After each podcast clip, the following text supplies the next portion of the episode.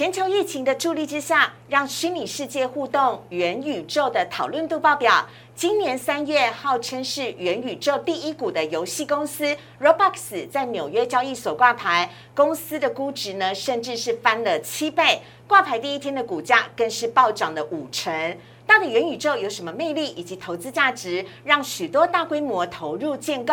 未来十年还有哪一些元宇宙的概念股值得留意？今天林汉伟分析师一次告诉你，请锁定今天的股市的炒店。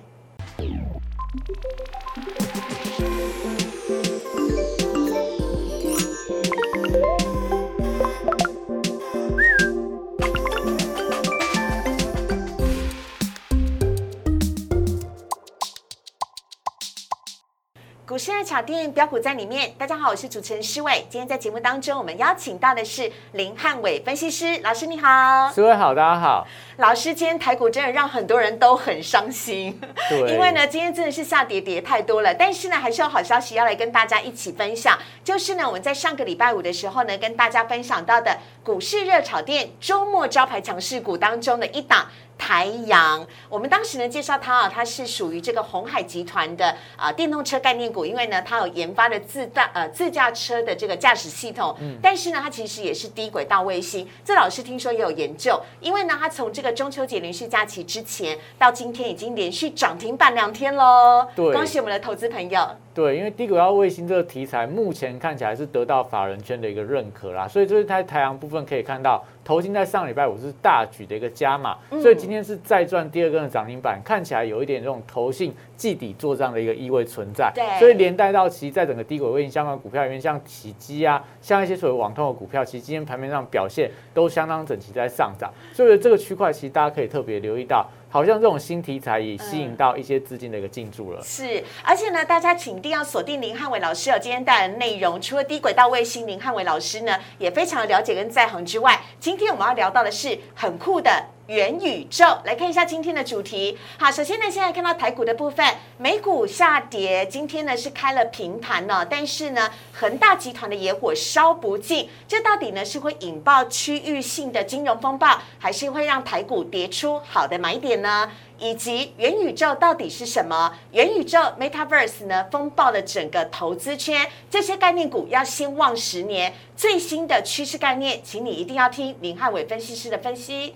好，来看一下今天的台股的部分呢。今天台股呢是开低走低的，在盘中呢一度的大跌了四百多点，来到了一万六千八百三十八点，最终呢是下跌了三百五十点，跌幅是百分之二点零三，收在了一万六千九百二十五点。不仅呢是跌破了一万七千点，同时也跌破了半年线，成交量略微的增加，来到了两千九百三十亿。好，因为呢在中秋连假的四天假期当中呢，美股呢因为恒大集团的关系。而暴跌了，老师将近一千点，对不对？对，光是道琼指数就很夸张。对，所以这个最近在国际股市，我觉得相当的不平静啊，有很大的一个事件，美股也有自己的一个问题存在。是，所以连带到台股部分，我觉得，但大家也要特别观察到。在这个所谓的中美之间夹缝生存的台股，会不会最近其实我觉得波动会有加剧的可能性哦？嗯，好，所以呢，今天的下跌呢，如果你有关注到中秋连假假期美股的动向，应该就不会太意外了。另外来看到贵买指数的部分，今天也是下跌的，但是呢，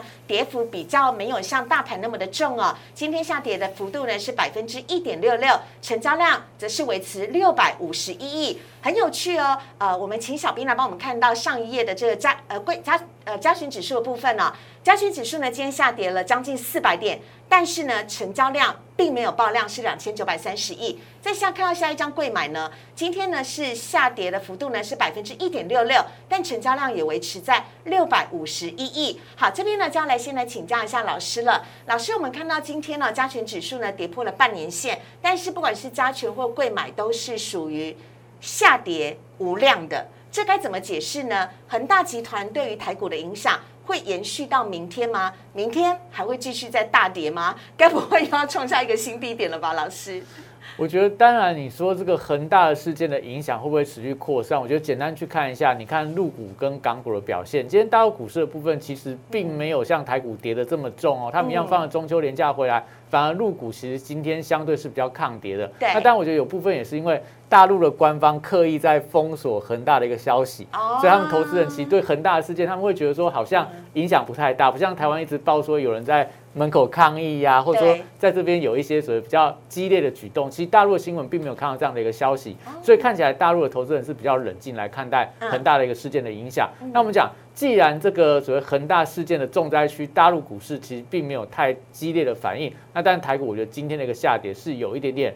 呃，超跌的疑虑存在。嗯那当然，未来你说这个恒大的情况会不会继续恶化下去？其实简单去看一下，就是说，假设未来几天陆股也好，港股也好，都跌破波段低点的话，那当然代表它的事件还没有明显的一个平息。那这时候我觉得台股其实呃大盘指数可能还好，但相关的族群像钢铁。像这个所谓的一个金融，甚至说在一些部分的建材相关的族群，可能现阶段来看的话，压力还是比较重一点的。那另外一个观察指标可能在于说美国股市的一个表现，因为我们可以看到说在。这段时间里面，除了恒大在影响以外的话，美股科技股在最近的走势也是相当的弱，像在美国的这个所谓的一个纳达克指数啊，或在费半指数，在我们这个中秋三天连假里面，费半指数是跌幅最重的。那费半指数其实跟恒大并没有太大太直接的影因响因。为呃，费半指数是半导体指数，但是恒大集团是地产股，对，而且是房地产相关中国的地产不太会去影响到美国的半导体它的一个景气的一个状况嘛，所以代表说，其实台湾面临到恒大问题以外的话，另外要留意到美国的半导体类股最近在走跌，因为今天公布出来八月份的半导体协会的一个所谓的 BB ratio 值，就是说啊设备出货值其实呈现一个下滑情况，减产减产对对，减少，所以也代表说，其实整个半导体景气目前看起来有一定的杂音，导致最近在美国的半导体类股相对是比较弱的。那这样情况就会影响到台湾的电子族群。我觉得除了恒大的利空，你要做一个一排除以外的话，对于整个电子股、全球的费半指数或美国的纳达克指数，如果最近的走势也比较弱一点的话，但我觉得台股会比较辛苦啦。但我讲说，因为今天其实台股是在雅股里面跌幅是最重的嘛，对对对，所以今天跌是我觉得因为是有今天香港股市还在中秋节放假，但上海指数听说是上涨的，啊，它是小跌，哦小小跌在零点四个百分点嗯。而已，所以也代表说，其实我觉得台股今天是有一点点就是过度的反应了啦。嗯。所以以这样的情况来看的话，也代表说，哎，假设明天的这个陆港股能够回稳一点。那加上说，今天晚上的美股也是非常的重要。刚提到的费半指数最少最少它不要再出现破底的发展，是加上说今天晚上是这个联准会的利率决策会议嘛，市场都在观望说九月份的联准会到底会不会宣布？哎，我十一月份要缩表，还说要把这个缩表消息拖到十一月份再来宣布。我觉得。这个也代表说，其实今天晚上的美国联准会是市场观望的一个重点。那我们观察指标就是要看美股在今天晚上收盘的一个表现。假设美股今天晚上收盘能够收高，甚至说能够把礼拜一的跌幅收复掉一半以上的话，可能明天台股就有机会出现跌升的一个反弹。哦那反弹有没有机会？回到万七以上的关卡，我觉得就是这个九月份下旬台股能不能维持强势表现的一个非常重要的关键。嗯因为台股之前在中秋节之前的话，大家都在一万七千点以上进行着震荡的格局嘛。对，但中秋节之后跌破一万七之后，大家会比较担心一点。那我们讲最坏最坏的状况，如果以大盘的线图、加权指数的线图来看的话，嗯你会发现到整个九月份台股有一点类似所谓 M 头的神型。小 M 字头啦，对从那个最低点一万六千两百四十八点之后往后看，它就是一个小小的 M，对，小嗯 M，、那今天它其实是有跌破这 M 头的一个颈线的低点嘛。对对那我们讲对好台股，台股最差的情况就是假设恒大的事情还是很严重，那美国股市的部分最近又走弱，那我们讲就短线上来看，到底会跌到哪里？嗯从这 M 头的形态来看的话，它的跌幅满足点大约就是这个一七一二二再往下减掉五百点啊，大概就是哦一万六千五百二十二点附近，大概就是是跌幅满足。以今天盘中低点。大概差不多在三百点左右，就是可以达到满足点。所以大盘部分的话，可能在近期国际股市动荡还是比较大。但我们讲最差最差的状况，就是大概再跌个两个 percent 左右，大盘我觉得就应该有机会出现真正比较像样的反弹了。老师不要了，我发誓我明天不会叫麦当劳，因为麦当劳就是个 M 字头。好，我们这边呢要来看到的是呢，上面是贵买指数的部分呢，贵买指数呢今天呢也是无量下跌的，但跌幅比较小。老师，这是不是因为今天下跌的几乎大部分都是以前指股居多呢？对，这这对于中小型的电子股是个好事吗？觉得会不会接下来上涨是中小型电子股先涨我觉？得应该是有机会，因为我们刚刚所提到，不管是美国的因素，不管是大陆的因素，它都会影响到外资的操作嘛。所以外资对于全指股的卖压，但会导致整个大盘跌幅是比较重的。那中小型股里面当中，其实反映到内资的态度。那今天可以看到，其实内资对于这个所谓的恒大消息也好，或中秋变盘之后的卖压，他们反应相算是相对比较冷静一点的。所以这时候当然也代表说，其实未来大盘在震荡的过程里面，可能这些中小型股还是盘面上的一个主流。那当然，我觉得就大盘指数也好，或者说就贵买指数来看的话，最好还是能够做一些补量的一个动作，不管是下跌补量或上涨补量。因为假设老是无量的涨跟无量的跌的话，其实大盘不太容易有比较明显的一个趋势成型。哦，好，但老师至少我们可以说，贵买指数今天虽然下跌，但没有出现恐慌性卖压，对不对？对，没有。其实它可以看到，就是哦说，哎，今天它的一个跌点来看，比大盘来的更小嘛。嗯那今天收盘的位置大致上还收在这个上个礼拜它所之前那个颈线的一个低点之上，是所以看起来我觉得它有比较明显抗跌的力道。嗯但可以特别留意到，整个贵买指数，我觉得应该在这几天里面都有机会扮演随着人气跟随着信心的所在。好的，今天呢，台股虽然大跌了三百五十点，包含了贵买指数以及加权指数呢，全部都跌破了半年线了。但是今天处于下跌无量的状况，接下来呢就要看呢，今天凌晨的时候呢，美国的 FED Fed 的呃利率会议决策出来之后，美股如何的表现？美股如果上涨的话，对于我们的台股就有蛮好的一个利多的一个消息哦。接下来看到三大法人买卖超的部分，今天呢三大法人合计是卖超的，而且幅度很大，好久没看到这么大的 卖卖超的金额，四百二十六亿，外资呢卖超了三百五十四亿。但值得留意的是，接近季底做账，投信呢是买超的，它买超了二十一亿。接下来看到外资呢，今天卖超的呢是友达、星光金、玉山金、国泰金跟中信金，老师全部都是卖超金融股哎。对，也代表说，其实因为整个恒大事件的影响，大家对金融股是比较担心，说它会不会踩到所谓的一个恒大的一个地雷。对所以这个情况当然导致外资在金融股的卖压是比较重一点的。对但外资在买超的标的里面，还是集中在一些电子股或一些中小型的题材股，是也代表说，其实外资我觉得。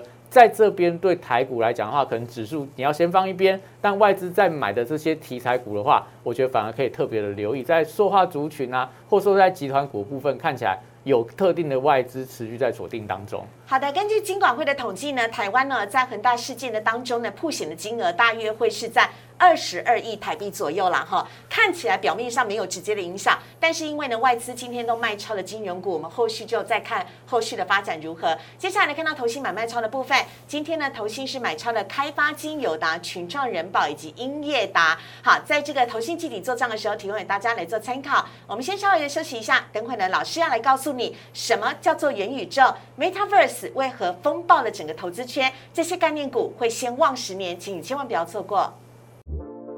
请上网搜寻股市热炒店，按赞、订阅、分享，开启小铃铛。哪些股票会涨？哪些股票会跌？独家标股在哪里？股市热炒店告诉你。你或许曾经听过 AR 扩增实境、VR 虚拟实境，但是什么叫做元宇宙呢？我们来看一下今天老师带来的主题，要来告诉大家，元宇宙 （Metaverse） 呢已经风暴了整个投资圈了，很多人都已经抢先来购买这一些的概念股啊。这些概念股有没有可能会先旺十年呢？我们要邀请到的是全台湾独家。只有他先来研究这个主题，在股市的炒店当中，首先的大公开跟大家一起来分享的是元宇宙 （Metaverse） 的概念股。我们来欢迎林汉伟老师，四位好，大家好。有请老师来帮我们解释一下元宇宙的概念。对元宇宙部分到底是什么样的一个概念？我简单去讲一下，就是说它代表着说，哎，可能未来我们每个人都会有第二的一个人生，也就是说，你可以在虚拟世界里面创造你的新的分身，不管他是有钱人，或是帅哥，或是美女，或者说你可能可以用一些所谓卡通的人物来取代你自己生现在现在的生活，所以它是一个。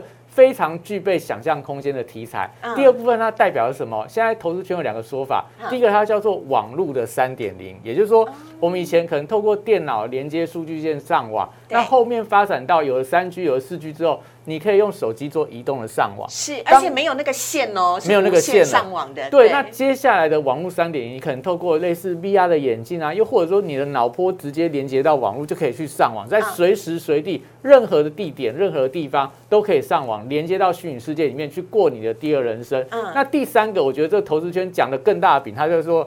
它会叫做工业革命的第四代，什么意思？也就是说，人类会因为元宇宙这个题材而出现了非常多新的一个投资的商机，像过去从这个农业机械进接到工业机械，带动了像什么引擎啊，像这种什么船啊、汽车等等的一个发明，飞机的发明。那这一次元宇宙的题材，如果就这些投资圈人的讲法，他会说，哎，这是未来工业革命以来最大的一个商机。所以我就讲说，为什么我们要去讲元宇宙这个题材？因为大家要知道哦，在台湾讲元宇宙概念股，大概只有我嘛。对。但是全台湾在虚拟货币圈元宇宙的题材，大概炒了大概两三个月。是。那你要知道说，现在全世界最会说故事的人在哪？嗯，就在虚拟货币的投资圈里面，有非常多的人才，他透过一嘴的好故事，骗了相当多的钱嘛。所以我们讲。现在我们讲第四季，你要买最会做梦的题材股票，我觉得元宇宙题材你就不能够错过，因为当中集中了这个所谓的一个像 IPO 的创投的基金，像一些所谓独角兽的基金，像虚拟世界的人都在里面编织相当大的一个梦想，所以我觉得它未来其实会有非常大的空间跟题材的一个想象。那我们讲，如果我们就实际上来看的话，我们看下一张图表部分，嗯。这张图表是知诚会计师事务所全球前四大资呃这个会计师事务所他所评估的，他说未来元宇宙它在整一个呃市值的部分会有多大一个成长？他说在二零二一年整个元宇宙的一个市值涵盖整个周边的市值，对，大概来到一千四百八十五亿的一个美元哦，它其实已经。是一个成熟的一个产业了。是的，到了二零二五年之后，它会成长到四千七百六十四亿的美元。到了二零三零年，会成长到一兆五千四百二十九亿的美元。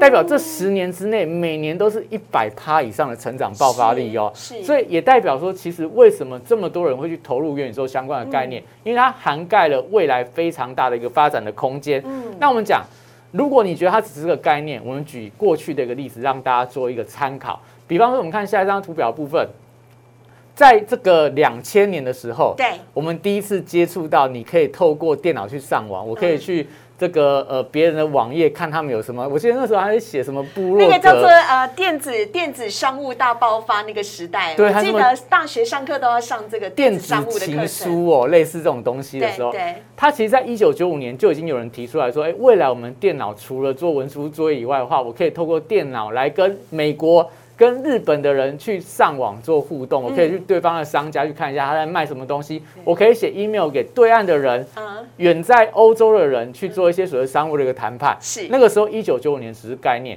但是一九九五年如果那个概念出来之后，你去买相关的股票的话，你会发现到后来到两千年之后就发生了网络泡沫。对，所以这一张图表是所谓的一个 S M P 五百资讯科技股它的一个股价营收比，代表。当这个比值越高的时候，它股价就远远超过营收的倍数。嗯，所以两一九九五年其实股价营收比在两倍，到了两千年网络泡沫，股价营收比来到六倍。当中很多网络泡沫的股票啦，大家都涨十倍，甚至到百倍以上，像亚马逊、像微软，甚至台湾，呃，讲久一点呐，台湾的广达、人保，股价涨五倍都是在那个时代所发生的。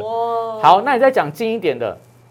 大家还记得二零一九年的时候，那个时候我们四 G 刚刚开始很开心，就是说四 G 这些所谓三大电信商，它开始推吃到饱的专案，嗯，所以中华电行推什么七九九啦，然后台湾大还有这个什么远传开始也推七九九专案。但是二零一九年的时候，大家在推四 G 吃到饱专案的时候，人家跟你讲说未来有五 G 的网络，嗯，你会觉得说，哎。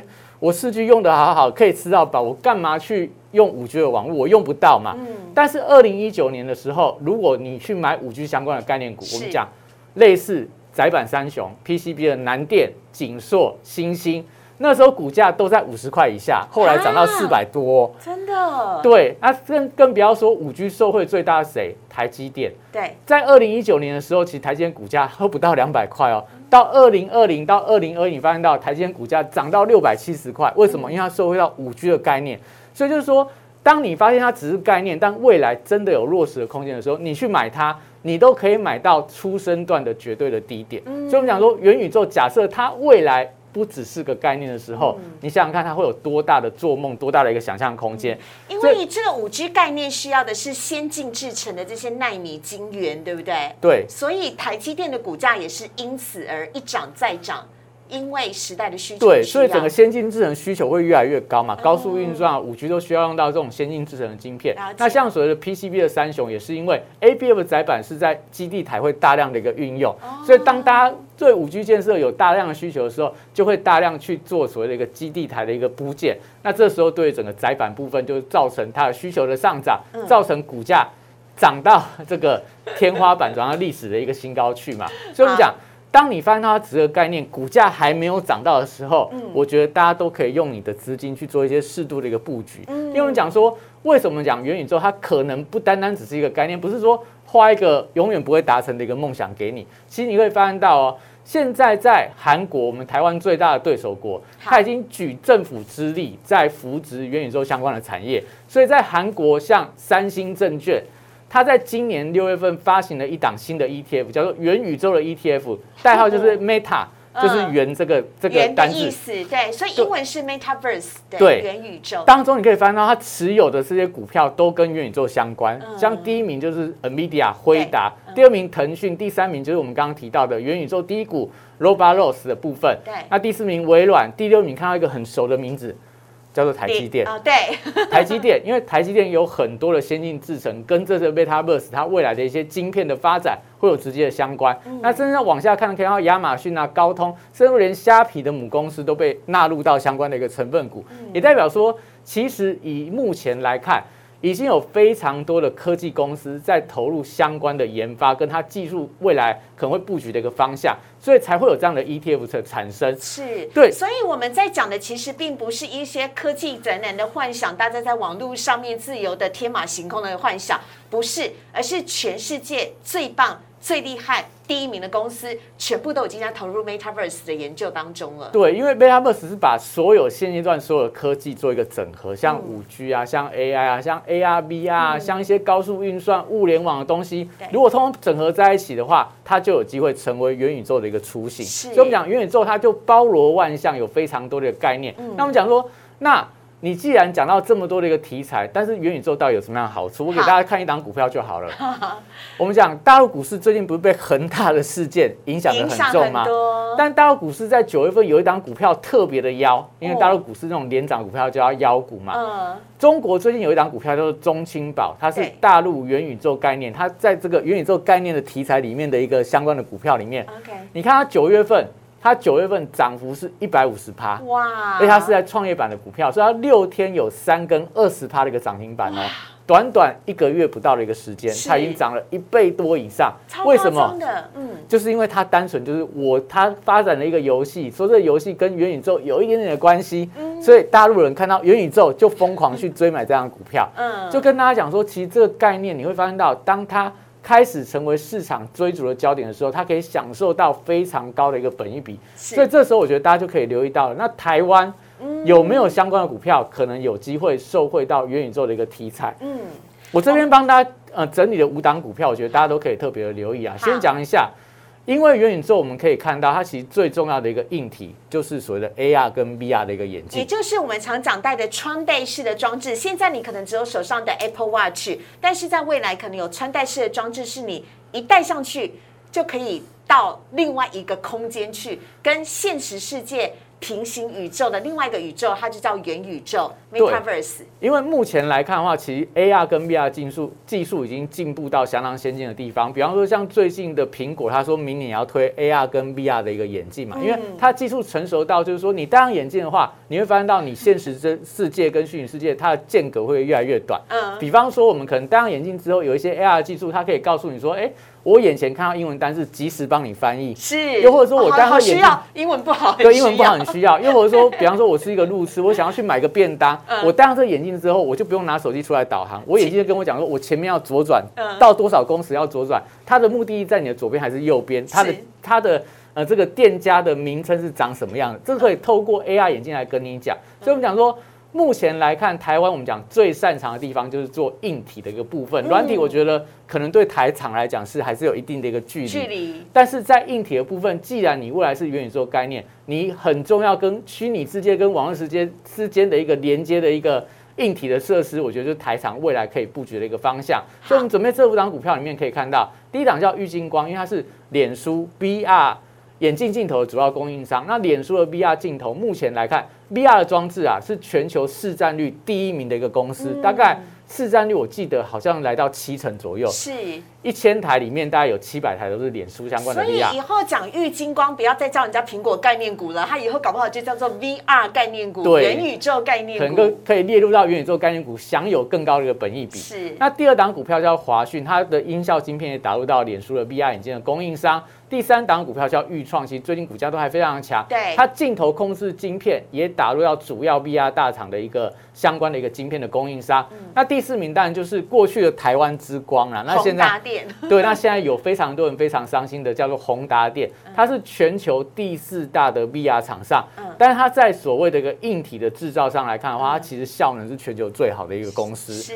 对，第五档股票叫做创意，因为本身来看，因为台积电先进制程的进度是超前，那创意又是台积电最大的一个合作的伙伴，对，所以有些人在台积电下一些先进制程订单，甚至在做一些晶片设计的时候，都会优先考虑到创意的设计的方案。所以这些东西其实可以发现到，因为今年的脸书、今年的 Google、今年的这个苹果都投入到 AR、VR 晶片设计当中，有非常多的设计需要创意的小晶片的设计方案，所以它也有机会被纳入到元宇宙相关的股票。好，这一页。非常重要，请大家一定要把它截图下来。这是林汉伟老师的心血结晶，也是领先全台湾第一位讲的分析师。而且呢，这些概念股呢，在当初你很难想象，iPhone 的手机完全翻转了我们的世界，Apple 的产品完全翻转了我们的世界。但在未来就会是元宇宙了，而这一些就是元宇宙非常重要的概念股。老师，请一档一档来帮我们做介绍。对，我们来看一下他们的线图啊，你可以发现到第一个玉星光是不是跌的相当的重？对，因为它本身就是苹果的这个身影太重了嘛。大家都说苹果这次的手机有可能会卖不好，甚至有人说毛利率会下滑，反正很多的空方的一个言论，导致玉星光、大光的股价都比较弱。但我们讲。假设明年它搭上元宇宙的题材的话，你看现在股价的位阶是不是就相当的吸引人？相对来讲是个低点，而且老师刚刚前面解解大盘的时候忘问，其实台股下跌就是有可能会带来好买点，对不对？对，就会有一些股票会被错杀。那玉星光有 VR 的题材，甚至说这个苹果手机卖的再怎么不好，第四季的时候旺季的来临，所以股价来到这边，我觉得都相对是比较委屈啊。你进场去低接它，我觉得风险相对是比较有限的。那第二档股票看到华讯也是一样。它也是打入到所谓音讯的一个晶片。假设未来 VR 的一个所谓的一个呃出货量能够大幅度的成长，特别当脸书，我觉得未来会推一些新的机种，甚至脸书也会推所谓 AR 的晶片，整个华讯应该是有机会拿到比较大量的订单，股价也是一样。这个叫做打折啦，跳楼拍卖卖给你，然后还是打到骨折了。对，打到骨折嘛，所以我觉得，除非你又不是叫你去追高，在相对低档区，我觉得你去买一个未来有可能会发酵的空间，我觉得都可以特别留意。那操作上来看，当然你不要去做剪掉下来的刀子，你等它股价。反弹站稳到五日线关卡之后，再做一个介入就可以了。那再往下可以看到，像预创的部分，它股价相对位阶就比较高。今天它是上涨的哦，大盘跌它上涨。对，因为它除了这个 VR 晶片的题材以外，它另外的子公司是打入到第三代半导体这样的一个题材，所以我觉得它有双题材的加持，整个股价在现阶段来看的话，都维持一个比较偏向强势。所以这样股票我觉得可能比较有机会。最近除了元宇宙加持以外，又有第三代半导体的加持，可能股价我觉得最近走势上。可能会比较强一点。那第四张股票可以看到，在宏达电的部分还能碰吗？老师，我觉得可以啊。你可以看到最近低档有没有？嗯，它在底部开始出量了。对，出量之后两根红 K 伴随着这个四根的黑 K 棒，有一点这种惯性成型，就是说涨一根红 K 回到两根两根黑 K，再涨一根红 K 又回到两根黑 K。对，所以可能明天它有没有机会再一根长红 K 棒，甚至说再站回到所有均线之上，那代表它中线的架构都转强。那我们讲。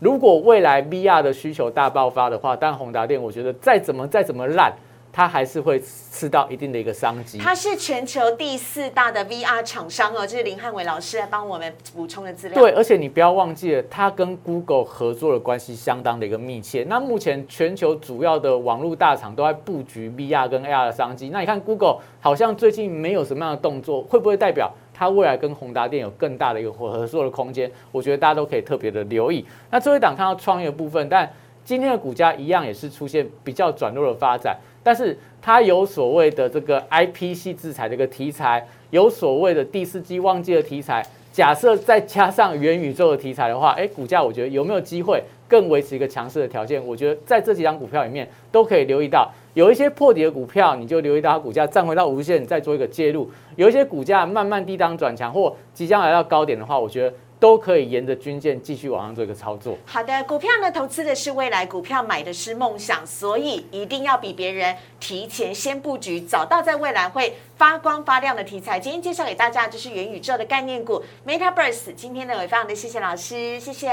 好，接下来呢，来看到网友提问的部分。首先，先来看到的是第一题，请问恒大事件对于富邦金的股价会影响很大吗？老师，我看金融股都被卖光光了，来看一下富邦金，嗯。对，我觉得富邦金当然第一个今天是跳空跌破季线的关卡，所以既然跌破生命线，代表股股价短来看是有点转弱的疑虑。但是因为之前它是因为除息的关系，而让股价来到相对的低档区。假设你把它还原全息的话，它其实股价是创了短波段的一个高点。所以富邦金，我觉得。它本身受到恒大影响，应该是微乎其微啊，因为富邦金太会赚钱了。今年这个前八个月获利数字好像已经来到一千亿元，是超级夸张。对，所以恒大就算影响到它可能几亿或几十亿的一个倒账，对富邦金来讲，我觉得就有点九牛一毛啦。但股价上来看的话，为什么最近的寿险股、今天寿险股都比较弱？我觉得主要原因在说，因为寿险本身持有全球很大的股债的部位，所以当全球股市在跌。全球再次再跌的话，寿险股表现相对都比较弱势，所以今天的富邦金、现在国泰金、台新金，甚至说有这个寿险题材的润泰新、润泰全，都是今天盘面上的重灾区。我觉得都跟全球股市债市目前看起来有一定压力有关。所以以短线上来看，但我觉得这些寿险股，假设股市债市表现都不好的话，可能先做一些呃减码。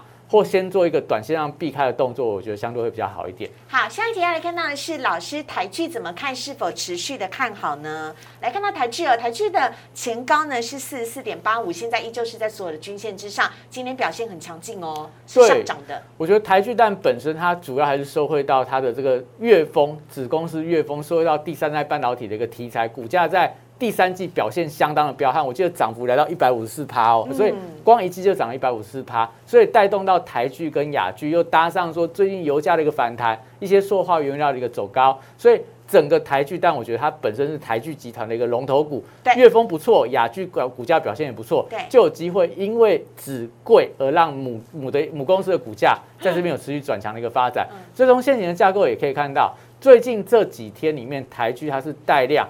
突破了季线的一个反压，既然生命线站上，我觉得在这边看起来就有机会持续再往前高去做个挑战。好的，今天表现很好的台剧，接下来呢看到最后一题呢是连电，连电跌了几天之后，今天居然是收在月线之下了，还适合进场吗？老师来帮我们看一下，它的前高是在七十二块的地方，跌得很快耶。嗯，对，我觉得连电来看的话，短线上可能先在这边先做观望会比较好啦。但第一个，它如果能够很快站回到月线关卡，我觉得相对是比较有利一点。但刚刚看到了费城半导体在跌，台积电股价最近的一个走势也比较偏疲弱，所以看来整体上来看，在世界先进、台积电股价，甚至说联电股价都有一点做头的一个疑虑存在。所以最简单去看，就是说最少联电要先能够站回到月线关卡，再去考虑说，哎，要不要做一个进场的动作。但假设月线站不回去的话，可能我觉得短来看，你尽量是等它修正幅度比较深一点。在低阶，我觉得会比较安全一点。嗯，好，以上呢是回答大家的问题哦。在我们荧幕上面呢，有老师的 Line 跟 Telegram，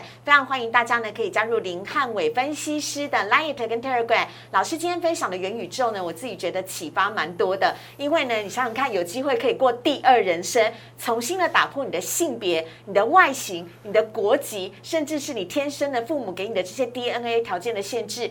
到了一个虚拟世界去过一个平行的人生，但是是跟你在现实世界当中截然不同的。这听起来就好心动，我希望到那个世界我可以当名模。